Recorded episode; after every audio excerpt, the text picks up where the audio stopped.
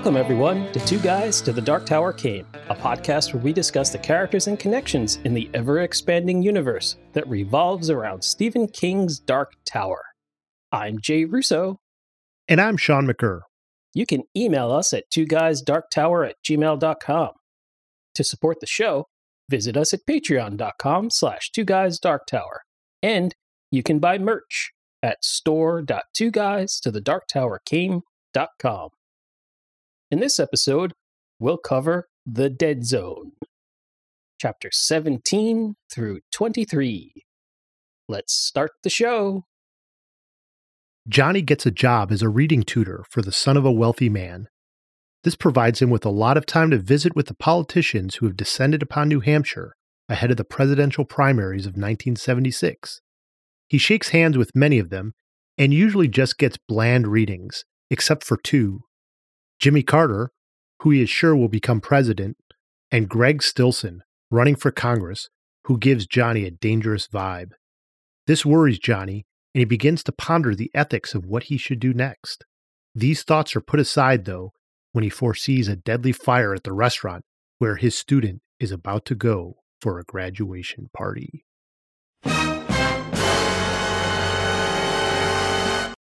Sean, the name of this section of the book is The Laughing Tiger. What do you make of that? Well, I had no idea what it meant until Johnny talks to another employee of the rich man he works for. And this is a, a Vietnam refugee whose name is Ngo, who tells him a parable about a tiger who has eaten people and how villagers had set a trap for it and baited it with a human being and then the tiger fell into the pit the tiger wasn't quite dead and then the people had to beat it because once a tiger gets a taste for live meat and is dangerous there's nothing you can do but kill it is how this goes around and this is Ngo's way of dealing with what to do about dangerous people and it is brought up in that sense, but also because Johnny's having these visions where he sees a little bit into the future, but there's these like stripes. Mm. And I think that that reminds him of a tiger as well. So there's this double meaning. And I think it emphasizes the fact that there is something dangerous happening now, even more so than Frank Dodd in the last chapter we read. And King is highlighting it by calling this whole section the Laughing Tiger. Yes. Ngo tells the story of the children's game that mm. he learned playing growing up. And that game is something that is both fun for the players because it is just a game, but also it involves one of the kids dressing up as a tiger and trying to like kill the other the other players. It's kind of like tag, but maybe a little bit more violent. yes, and and he associates this with the various dangerous politicians in Vietnam that they knew how to play. They remembered that childhood game and they were the laughing tigers. And he Ngo says that maybe that the Stillson is a laughing tiger. Mm. He knows the game even if he's never played this Vietnamese childhood game. And that's where Johnny's like, yeah, that's exactly what I've been thinking. That you know, it kind of gives me the vocabulary I need to to think about how I feel about Stillson. And I really was just blown away by Ngo's story about the the tiger and the, the trap and stuff like that, and how matter of fact he was. Yeah, which we'll talk about more a little bit later in the episode. Johnny and Ngo are, are good examples here, right? Because Ngo's trying to become a citizen. So he and his citizenship class are like going and seeing these politicians. And Johnny's like going around because he's curious about them and he's sort of testing his powers. And I like how King says, like, most of these politicians don't give off anything to Johnny. Like, they're entirely bland, um, nothing specific, nothing important at all. This, despite the fact that we've spent the first two thirds of the book with a lot of politics in the midst as Johnny tries to catch up on what he missed. Yeah. Like all the stuff with Nixon went on and he's just sort of shocked. And so now he's interested in how these politicians work. And it turns out like, eh, they're all just sort of, they're all just sort of boring. um, except for Stillson. And one of the scariest aspects of Stillson is that most people who could actually influence a, a lot of these political outcomes see Stillson as a joke. Yeah. Uh, there are far too many people who seem to be true fans of Stillson. So he's building up a, a supportive electorate who will help him get into office. And the people who could, like, say, not donate to his campaign or not help him make the connections he needs to get into the right, you know, organizations and basically just build up his his reputation. They're just like, ah, this guy's a clown. Eh, he'll blow away just as fast as he blew into town. Yep. That's how it, it always goes. Johnny's boss, Roger, says like, this man is a clown. He then goes on to say, even if Stillson turns out to be as crazy in Washington as he is in Ridgeway, he's only renting the seat for two years. Because as far as Roger's concerned, Stillson's going to fuck the people over. Yep. And he says to Johnny, Stillson's going to learn a lesson when he's in office. Don't fuck the people over for too long because they'll elect you because you give them three hot dogs. But if you don't do anything for them, they realize it and they don't reelect you. And he thinks that that's all this this will be. But Johnny has superpowers, and he also has the the counsel of this very wise Vietnamese expat. Yep. Telling him, maybe we can't just laugh this guy off. Right. And so Roger, Johnny's boss, laughs him off. But even the candidates that Stillson is running against aren't as forceful as they could be. So the Democratic candidate calls Stillson a practical joker trying to throw a monkey wrench into the workings of the democratic process. And the Republican candidate is stronger in his criticism, calling Stillson a cynical carnival pitchman. Notice we're t- back to the carnival, like Johnny mm-hmm. was at early on, uh, who's playing the whole idea of the free election as a burlesque house joke. And this is from the news story about Stillson. And even at the end of the news story, isn't it uh, Walter Cronkite who's like, "Oh, that's just the way it is," like, and and goes yeah. on like like they they laugh it off and not see the serious of this as if this oh, it's just part of the pendulum. Things will go back, and no one's being as forceful as they could be in denouncing it or trying to to stop this. Yeah, doesn't one of the, the one of the talking heads like Cronkite himself or somebody like takes a, a, hot dog from off camera into camera and take a bite out of it and like and that's the news. Yeah, it's like he's not endorsing Stillson, but he's having fun with the stupidity that Stillson represents and not treating him or not taking him seriously. And that is sort of what Stillson and his followers want, right? Mm-hmm. Because they're like, see, they're not taking us seriously, but they should because here we are and bearing the importance of it. And like you said, Johnny's got superpowers, so he realizes, hey, I'm I'm getting this this thing off of Stillson. I see him taking the oath of office to become the president. He's he's got his hand on a Bible in front of the chief justice, and then everything's sort of blurry after that. There's these these stripes. I can't see what's happening. It's in the actual dead zone, but I know something bad is happening. The chief justice seems uncomfortable. Stillson, unlike everybody thinks he's, you know, it's he's not just running the seat for two years. He's using this to become president.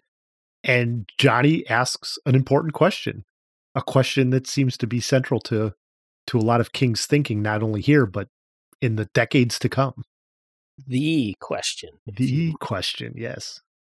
And that question is stated very plainly. If you could jump into a time machine and go back to 1932, would you kill Hitler? We get feedback from several different characters because Johnny asks everyone around him this question. Yep. And it's interesting how we get not a wide variety of answers, but we get slightly different versions of the of of some of the answers from different people and it's not a black and white question like it's either yes like the the question is asked is yes or no mm-hmm. would you or wouldn't you but the range of answers that he gets is i think is what's important because it's not just yes or no it's the reasoning behind the yes or no right the most important answer, eh, I think, is the one that Ngo gives. Yeah. And he says, I am thinking that this stillson is like that bad tiger with its taste for human meat. I think a trap should be made for him. I think he should be falling into it. And if he still lives, I think he should be beaten to death. And then he like he says this with a serene smile and then says see you later and walks away kind of thing and and Johnny is is horrified. yeah And he's like, we can't do that. His reasoning is like, well, we're Americans. We can't do that. And Ngo's like, yeah, you're Americans. Isn't that what you guys do? in, in my experience you're the best. You're really good at doing that. So yeah, so so Ngo is unequivocal in what he thinks should be done. And he he he makes the connection not only with Hitler, because again, Johnny's asking this hypothetically. He can't ask other people. He can't ask people outright, like, "Hey, I know this about this guy. What should I do?" So he, he's asking it sort of this removed by saying, "Well, it's sort of like the Hitler situation." But Ngo is like understands, like, okay, it's still something that you're talking about. Yep, he should be done. Yep. Johnny asks a bunch of other people too. He's at his father's wedding, and there happens to be a World War One vet there. It's his, I guess, his step grandfather at this point. He's a World War One vet, and he says, "If I saw Hitler, I would stab him, but I'd make sure to, and I'd twist the knife, but I'd make sure I had rat poison on it first. Like he's very clear. Like I want Hitler dead, and his reasons are a little bit different. So he was in World War One, which was sold to him as the war to end all wars. hmm You know, twenty years later, Hitler comes around, and we got to do it all again. And not only that, he had to send his son to World War II, and his son died. So for him, it's sort of like my service was wasted, and then my son died over this guy. There's no way that I would let this guy live. There's too much at stake.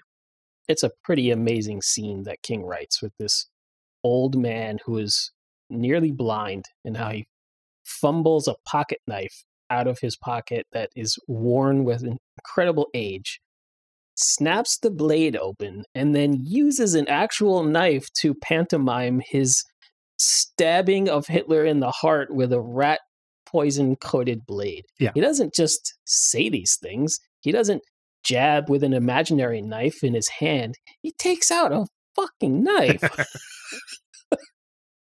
it's pretty intense. He's not the only person that Johnny asks. He uh, Johnny also asks Roger, his boss, and he has the most divergent answer. He says, I think we should work within the system. If I could go back in a time machine, I would join the Nazi party and try to take Hitler down by making by exposing him for being like a, a whack job or something. Like take away his power but not murder the man. And that seems reasonable, but it doesn't sound like it would be effective. No, because it wasn't, right? Like I think there were members of the party who were trying to do that and and were unsuccessful. But also I think it betrays who Roger is. Roger is a Mhm. very wealthy person that's made abundantly clear who has the most to lose here. He is a man who wants to maintain the status quo as much as possible.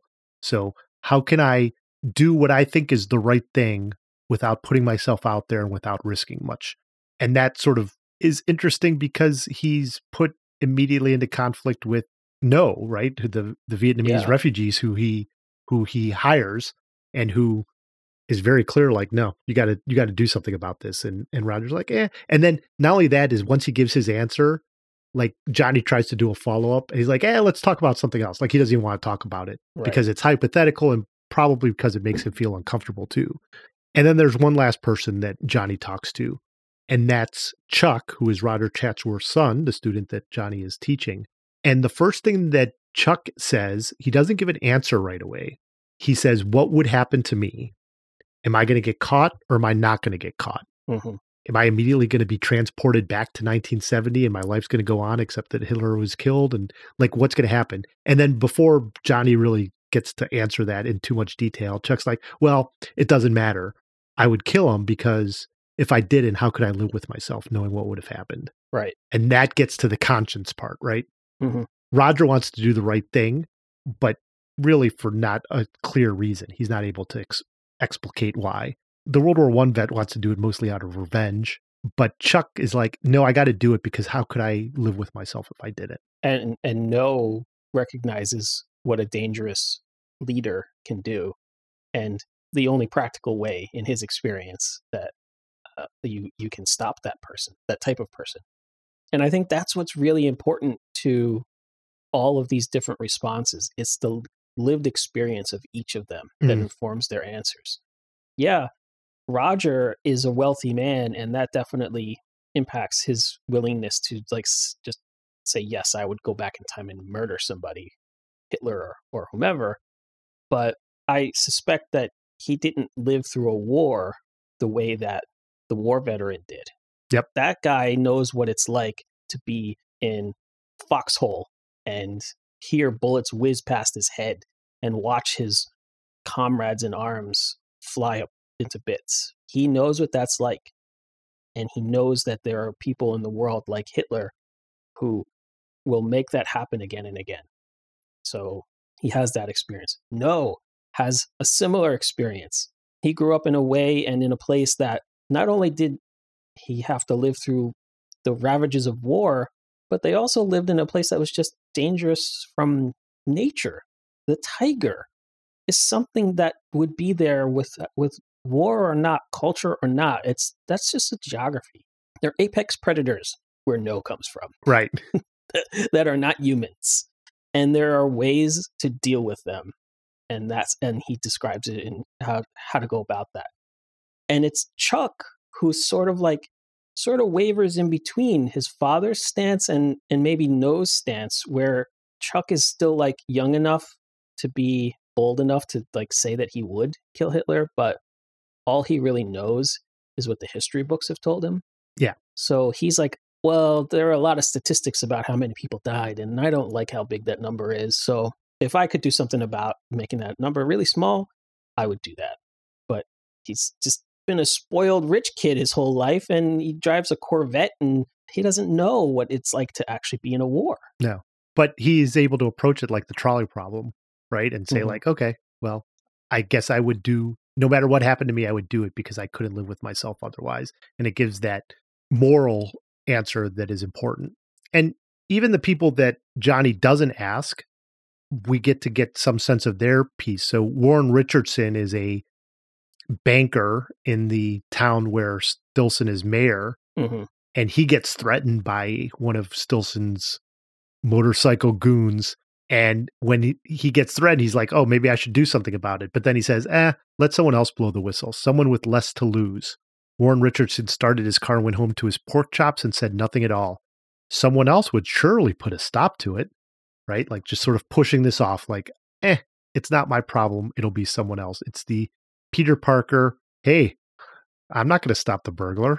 What, why should I? There's cops for that, right? Or taking it back to Hitler, it's like, well, they're not the, the Nazis aren't hunting down me and my family, so Yep. I can just let this go on a little longer. and that's the the point that Ch- Chatsworth comes with too, and he he goes on and says he's a clown. So what? Maybe people need a comic relief from time to time, and then he says Stillson's harmless because again, for Chatsworth, the government isn't a important thing in his life. Like he's going to be rich no matter if a Democrat's in power, if a Republican's power. Like it's not going to affect him as a rich white guy. Um, and so that's sort of what he says. Eh, let let's let some crazies in every once in a while. What what harm is it going to do? hmm I think the important thing about Chuck's answer and this moral piece is that it draws on this sort of Christian idea about what to do as a good person and and how you're supposed to act. And then this draws on Johnny's mission from God Mm. that we've been talking about, that he this oath he made to his mom at the end of her life. Yeah. The biggest struggle that Johnny's feeling is, eh, yeah, there's the moral struggle, but also how this power that he has developed makes him feel. Mm. It doesn't feel good to be able to help people. No. It's like physically terrible for him. And he's comparing it to the, the height of joy and accomplishment that he feels having these breakthroughs with his student Chuck. Chuck's figuring out how to get past his hangups and he's learning to read. That's why Johnny's there. Johnny's a good teacher. He's working his craft and he thinks, this is why I exist. And if you want to put a religious spin on it, this is why God made me to do this, not to lay hands on objects and tell people magic stories. the thing is, when he tells like his physical therapist Eileen Magown's uh, the, the when he tells Eileen Magown that her house is on fire, he felt terrible, Mhm. even though it helped her, and it cost him so much. And he figured out the the murder mystery of Frank Dodd, and it made him feel terrible. And he got frostbite on his fingers in the process, and he became a social pariah, and he suffered. Yep. So he's doing God's work in his mother's eyes, but it comes at a great cost to him. It's he's he's always paying a huge price. Yeah.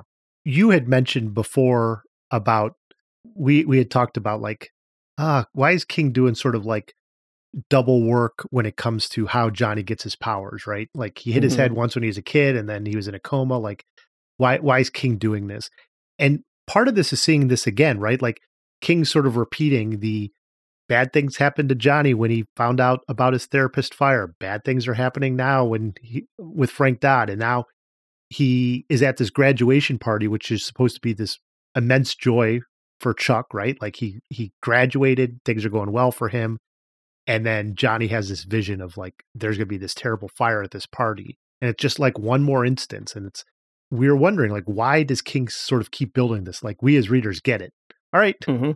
we get it. Johnny's got this power, and it's not working out good for him, but it, but it's this continuing of the scaffolding as things escalate. There seems to be more consequences.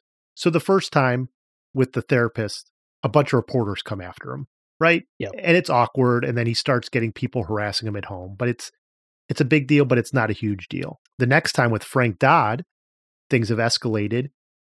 People have died because of Frank Dodd, and then Johnny loses his job. He's no longer Mhm. going to be a teacher. Like you said, he's a social pariah. He starts to feel terrible. Now this thing's happened at the graduation party and the upper class of this town is all around and they're just sort of horrified and even when he saves these people's lives Yeah. he gets harassed like chuck's girlfriend just like oh my god that guy's a freak what the hell and yeah, she he caused this. yeah right? he's the one who caused this even though he just saved dozens of young kids lives and i think king's starting to like amp up and ratcheting up the uh the consequences and and the feelings around all of this with by scaffolding it like this and we see that even more as we see johnny start to fall apart we talked a little bit about this last episode about how people keep commenting on how johnny just looks terrible and, and feels terrible and there's just even more of it in this section Yeah. he's like death warmed over.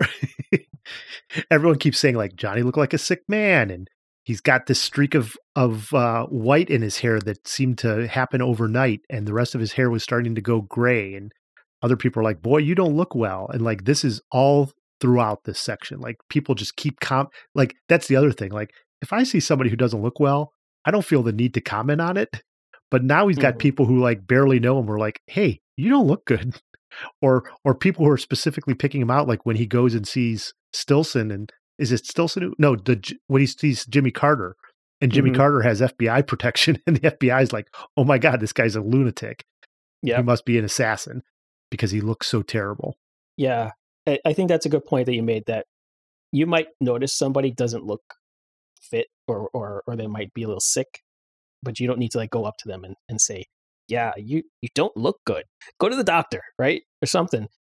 If somebody looks ill enough, you might, and I think maybe that's the point that Mm. that King is like Johnny really looks like a combination of animated corpse and and like Frankenstein's monster. Yeah. Between his skeletal frame, his too tall body, and his body crisscrossed with scars from all the surgeries, and uh, the fact that he's like just underweight despite all of his Pepsis. Yep. This book brought to you by Pepsi. yeah, I, I guess any ti anybody would see him. All he needs is like aviator sunglasses and a hoodie, and he's just like the Unabomber, right? Yeah, and the other thing about Johnny is we know how intelligent he is. Like when he's talking to Sarah, he's got a sense of humor. He's charming. Um, when he's talking about the educational background on how he's going to approach the reading with Chuck, He's like very articulate and like cites all these studies. But when he has his visions, he becomes this like irrational, inarticulate mess where he's just sort of screaming out phrases that he has no idea what they mean and is just like very frantic about it. And people are like, oh my God, like this guy's totally out of the norm. And so that doesn't help either. That it's not just the physical nature of it, but like mentally, he doesn't seem cor- correct at those points either. It does sap his credibility when he goes from this very rational, intelligent person to like, get fired. No, not, you know, like, why would anybody believe you? But if Johnny had the vision about the the restaurant burning down, of the lightning rods, quietly, he took Chuck aside and he said, Chuck, I have some information about the future. Don't go there. Yeah, it would be a lot, maybe a lot easier to to convince people. Yeah. So uh we finally get the answer to that early, early, early chapter about the the lightning rod salesman at, hitting into that bar slash restaurant. Mm. I'm not sure if King needed to have that so early on, but at least he tied up that knot, that story thread. I guess. I don't think he needed it at all. It was, uh, do you have lightning rods? Yes, I do. Look at the roof. No, you don't. Okay. I mean, all of that happens at this point in the story. We didn't need that early thing and the the strange or, or the the random character of the lightning rod salesman. Yeah, I don't know either. Another good section of the book, like just the ratcheting up of the tension, like Mhm. we're we're getting somewhere. I felt like after Frank Dodd is like, oh, what's going to happen now? Like you know, like they seem to wrap up the the big murder, but things are ratcheting up again. So, hey, let's talk about some Dark Tower thinnies.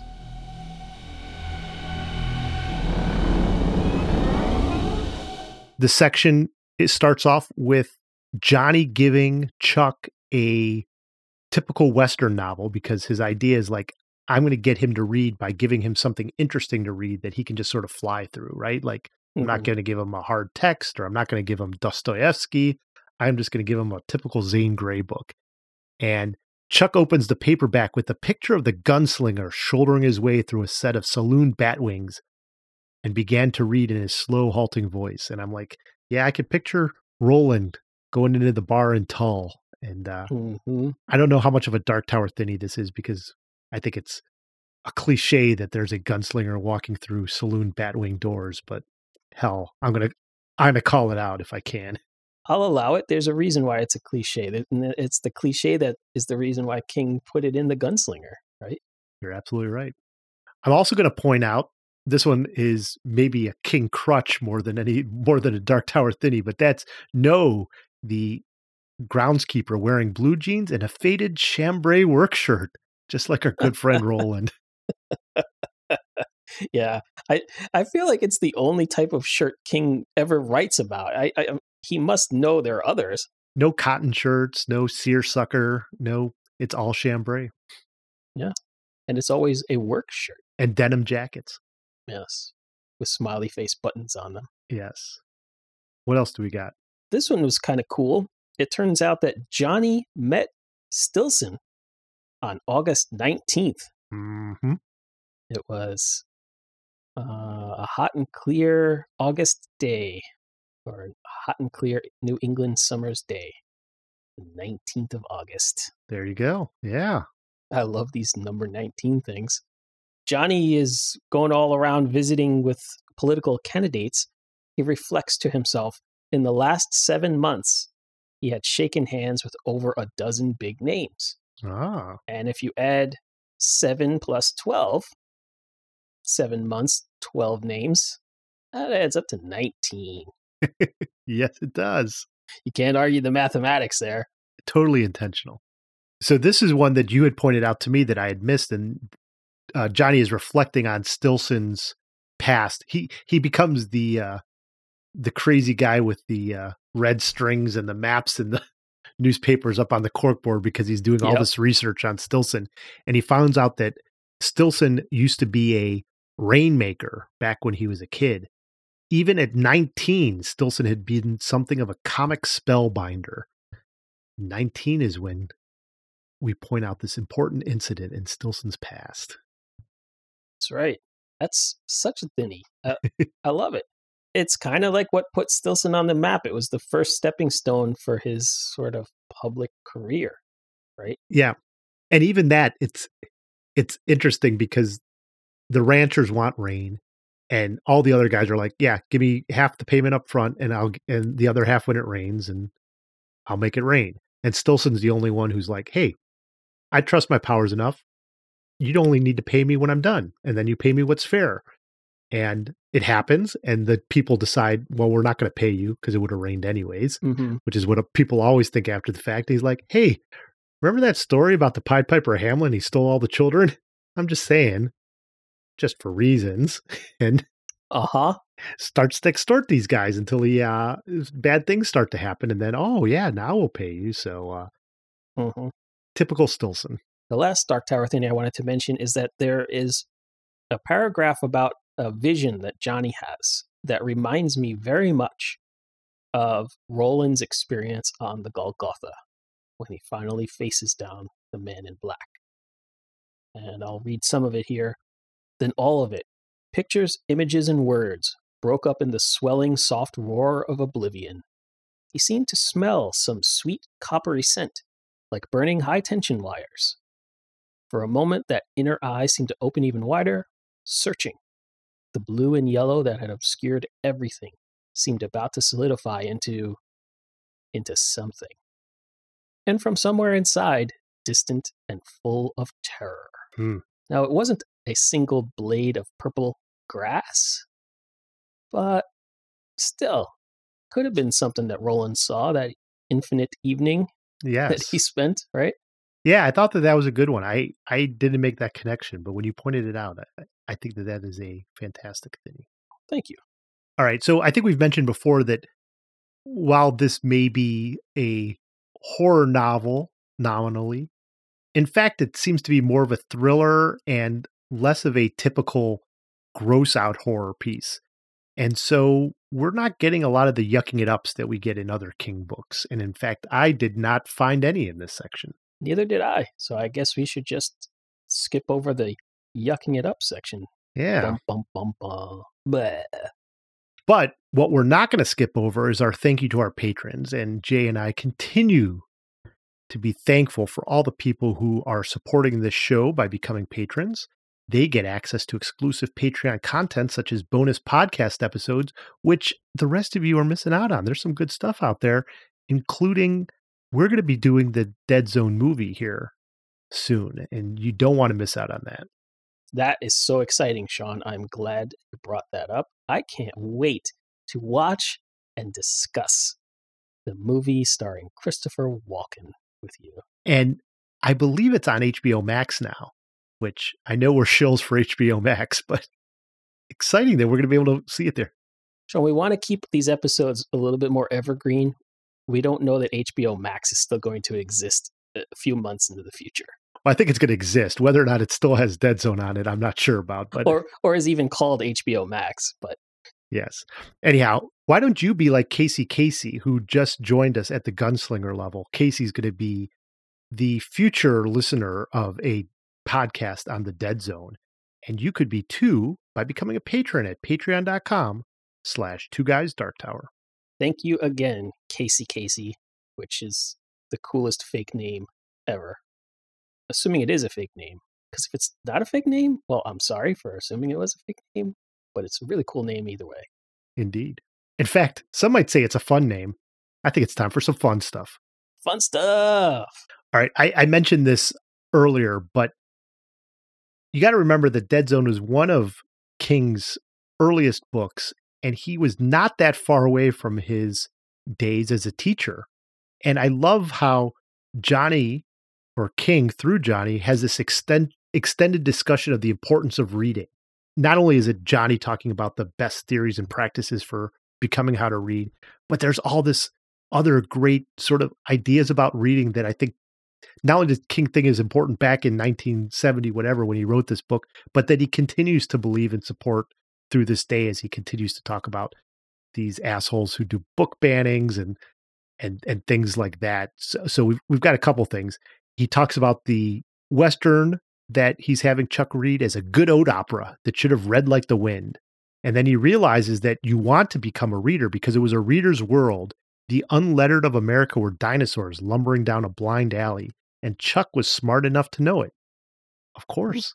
He talks to uh, Roger about how he would get Chuck to be a better reader. And one of that is to be doing a lot of oral reading, leaning heavily on high impact materials such as fantasy, science fiction, westerns, and boy meets car juvenile novels.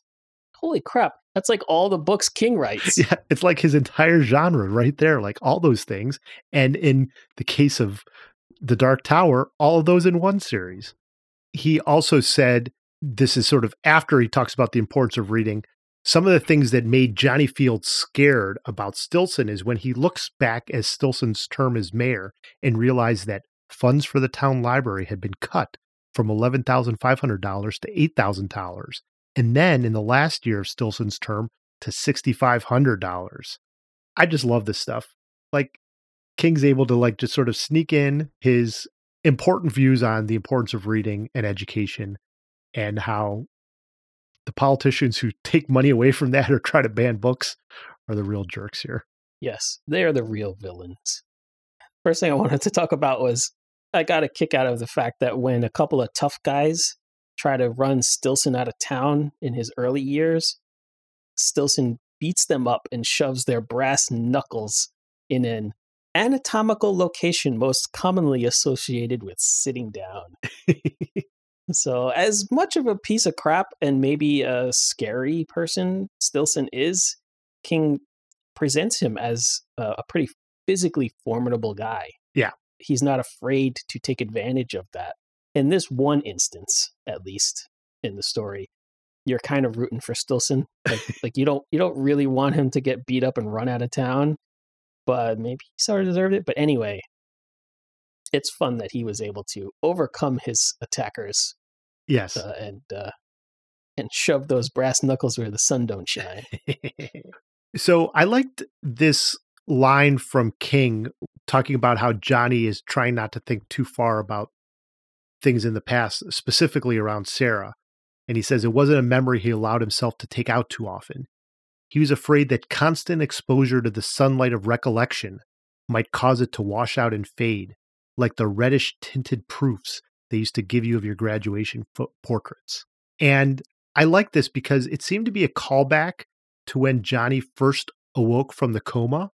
Hmm. And he wakes up, and what makes him realize that something is wrong is that not only are there no cards in his hospital room that he would be expected to have seen, but he sees a single picture up against a window and it's starting to fade and curling up on the corners. And that's when he realizes, holy crap, how long have I been out? And coming back to it here, I thought that was a, a nice callback on, by King. That is cool.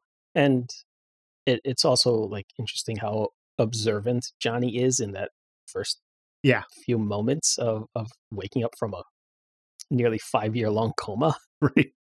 And then it's also sad too because it Sarah's not in this section of the book, mm-hmm. except through a couple letters, I think. And her presence is explained away by saying like Johnny doesn't want to think of her or those moments because he's worried that it's going to be ruined if he if he dwells on it. So he just sort of leaves it in his memory, which is sad because obviously she means a lot to him. So another thing that I thought was really fun was the they're all going to laugh at you moment in, in the book. King makes a direct reference to one of his other books as though it is a book that exists in the reality of the world of the Dead Zone. Patty Strachan began to talk in a high hysterical voice. It's his fault. That guy there. He made it happen. He set it on fire by his mind, just like in that book, Carrie. You murderer! Killer! Yeah, so is this like the first time that King has gone meta like this? I mean, this is only has to be right third or fourth book, right? And I don't think that there's any other time when he this early where he makes reference to other books or even makes any sort of crossover. Um, in fact, he's very clear at the beginning of this book to say like, "Hey, Castle Rock's a fake town." Like he tries n- to not call attention to this stuff. So Johnny mentions the town of Jerusalem's Lot that's true. So that puts this the world of this story in the world of Salem's Lot. Yep. And Jerusalem's Lot, which are books by King. Right. And then in this book, characters refer to another book by King. Yeah, but here they're explicitly saying like and that but like at least he doesn't say and that book Carrie by Stephen King, the famous author. That you're currently reading. Yes. Now that would be crazy. What's he going to do next? Write a book about a post apocalyptic disease? so I like this mainly because uh my wife's a librarian, so I I, I notice these things. They're talking about Stillson's plan where he takes people who are sort of minor offenders of the law and puts them to work. And that's one of the things that people in his town like about him, right? Like Hmm. he's improved the town without just punishment. And one of the things he did was that one pothead reorganized the entire town library from the outmoded Dewey Decimal System to the more modern Library of Congress cataloging system at no charge to the town. My wife, as a cataloger using the Library of Congress system, is very familiar with that. Yeah. And and an outmoded Dewey Decimal System in 1978, which my library, which I was just at this evening, is still using 40 some years later. I think that Stillson's constituents appreciate this too because there's there's that a little bit of that. Well, yeah, make those college kids pay, right? Yeah. You know, like you arrested some potheads from from college, and and there was the other ones who uh, redid like the the garden or something or the pond or in in the town, and and he's like, oh well, I might as well put their talents to use. Yeah, they're potheads or whatever, but they are also going to college and learning these like important skills. Yeah. So you know, planning, design, whatever. Yeah. Let's not Make just throw them in jail where they're a burden on the on the taxpayers. Yeah. hmm So the the last fun stuff item I have is a line from Johnny's boss, Roger Chatsworth, the the rich guy, and he says, "It's been my experience that ninety five percent of the people who walk the earth are simply inert. One percent are saints. One percent are assholes. The other three percent are the people who do what they say they can do. I'm in that three percent. So are you." I think this is an awesome line. Lots of other folks thought this was an awesome line. In my Kindle edition of the book, I think like 10,000 people underline this paragraph. And the only thing that I would add to this is that I think his percentages are a little off on the number of assholes. His- I think his number's a little too low. I would agree with that. I also think that, yeah, I think the assholes is low, the saints is high. Hmm. And I bet of the 10,000 people who marked that line in the Kindle, all of them think that they're part of that 3%. Yep. Because they underlined somebody else's work, like I did. it, it's like that old uh, George Carlin bit where he says, you know, like, not everyone can be an above average driver. Mhm. You know, that means like 50% of the people are, are bad drivers, not that everyone's above average. So Yep. it's definitely not 3% of the people who do what they say they can do. We had mentioned a little bit earlier that we're going to be doing the Dead Zone pretty soon. And in our Other Worlds Than These, we are continuing to look at the work of one of our favorite actors, and that is Christopher Walken.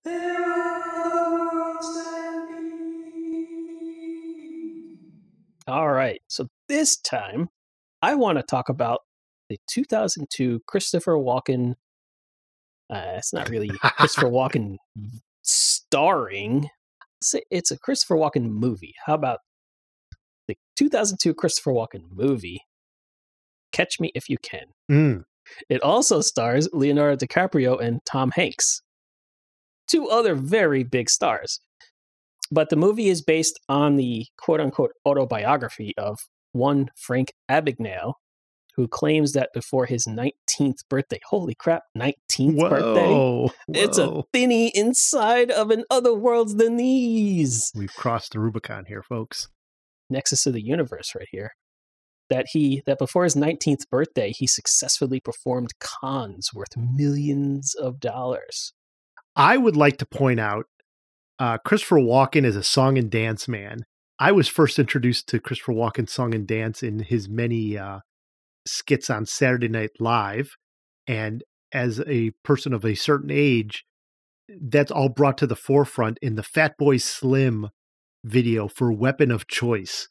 I think it's a Spike Jonze directed video where uh, we don't see Fat Boy Slim at all, but it, what we get instead is a very classy Christopher Walken dancing around a hotel lobby and at some points even flying, I believe, Yeah. uh, to the song Weapon of Choice. And it's just fantastic. And I'm going to put in the show notes a link to a YouTube video where somebody collected like the top 10 Christopher Walken dance scenes put to film um, with a number of honorable mentions as well. And you'll get things like Pennies from Heaven and some other s- smaller movies that I'd never even heard of, but lots of dancing by our good friend, Christopher Walken. I think he was a trained dancer before he became an actor. that is correct. Yeah. Loves to show it off. And it, hell, if I was a director, I'd find a way to, of, of, of sneaking that in. You mean if you were a dancer? No, if I was a director, I mean, Oh, I would find a way of like, oh, Christopher Walken's in my movie. Yeah, I'll, I'll I'll have a dance scene in here somewhere. Yeah, it's like if uh you know a lot of actors are also good singers a lot of actors can also dance but as just a just doing an acting role they often don't have opportunities or reasons to sing or dance so it's like really fun sometimes to see somebody who Neil Patrick Harris like he was Doogie Howser he played a, a little kid doctor Right. but actually, he's a lot like Christopher Walken. He's a classically trained dancer. He can sing. He can do all of that stuff. And then he does shows like How I Met Your Mother, right? right. But every once in a while, he'll do Doctor Horrible, and it's magic. But let's focus on Christopher Walken here. He's the Yes. original, He's the original, yes. and he's fantastic. So, and yeah, we'll put a link to that in, and you could check out. And uh, we'd love to hear from you on what are your some of your favorite Christopher Walken dance moments. All right, that's going to be all for this episode of Two Guys to the Dark Tower Came. Thanks, Jay. Thank you. Links to all of our social media are available in the show notes. Check out our merch at store.twoguystothedarktowercame.com. If you like the show, please rate us on Apple Podcasts. To support the show, visit patreon.com slash two guys dark tower. Next episode, join us as we finish The Dead Zone, reading chapters 24 through 28, and we'll have our wrap up of the book. For Jay Russo, I'm Sean McGurr. Thanks for listening.